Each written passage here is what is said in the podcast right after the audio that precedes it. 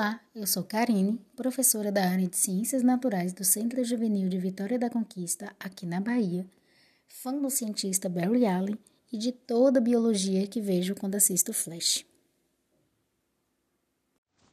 Olá, pessoal. Eu sou Joilda, tenho 15 anos e sou aluna do curso Cientificamente do Centro Juvenil. Sou super fã do Flash e ser apresentadora dessa série de podcast sobre a ciência que podemos aprender com o super-herói mais rápido do mundo.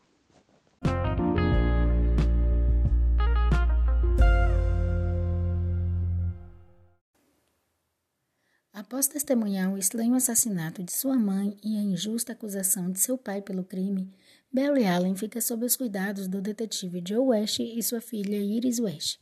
Barry se torna um brilhante e desconhecido cientista forense trabalhando para o Departamento de Polícia de Central City.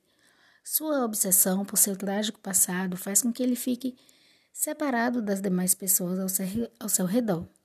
Ele investiga casos frios, ocorrências paranormais e vazamento de ponta de avanços científicos que podem dar uma luz no caso do assassinato de sua mãe. Ninguém acredita em sua descrição do crime, que é uma bola de raio com o rosto de um homem que invadiu sua casa naquela noite e matou a sua mãe. E Barry é forçado a procurar por si mesmo pistas que limpem o nome do seu pai. 14 anos depois da morte de sua mãe, uma explosão de um avançado acelerador de partículas durante sua apresentação ao público banha a cidade com uma forma de radiação chamada matéria escura durante uma tempestade. Barry é atingido por um raio da tempestade e banhado nos produtos químicos de seu laboratório.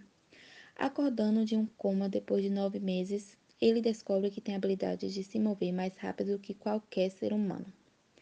Alison Wells, criador e responsável pela falha do acelerador de partículas, descreve a natureza especial de Barry como um meta-humano. Barry mais tarde descobre que ele não é o único que mudou com a radiação. Ele promete usar seus poderes para proteger Central City dos riscos criminais dos meta-humanos. E então, associado com alguns amigos próximos que guardam seu segredo, Barry adquire uma nova personalidade, conhecida como Flash. Na vida real, acidentes com produtos químicos no laboratório são muito perigosos, podendo causar explosões, irritação, corrosão, queimaduras e toxicidade dependendo de suas propriedades físicas, químicas e toxicológicas.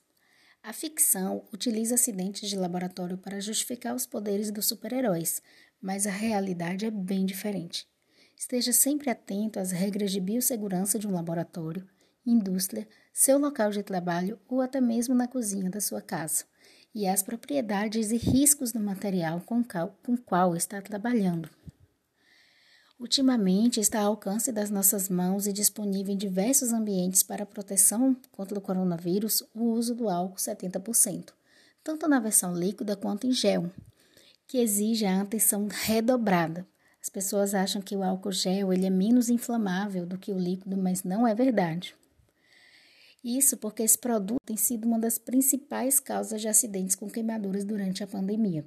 De acordo com a Sociedade Brasileira de Queimaduras, entre março e novembro de 2020, foram 700 internações por queimaduras com álcool. Então, muito cuidado com produtos químicos e inflamáveis.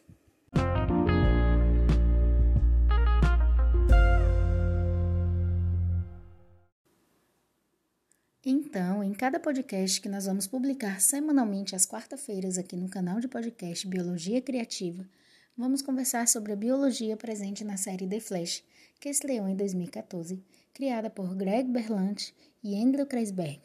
São oito temporadas com 92 episódios, nossa, é muita coisa. E atualmente está indexada na Netflix. Assista semanalmente um episódio e vem conhecer a biologia contida nesse universo fantástico. Termino esse episódio com a frase de Barry Allen: A vida não nos dá um propósito, damos um propósito à vida.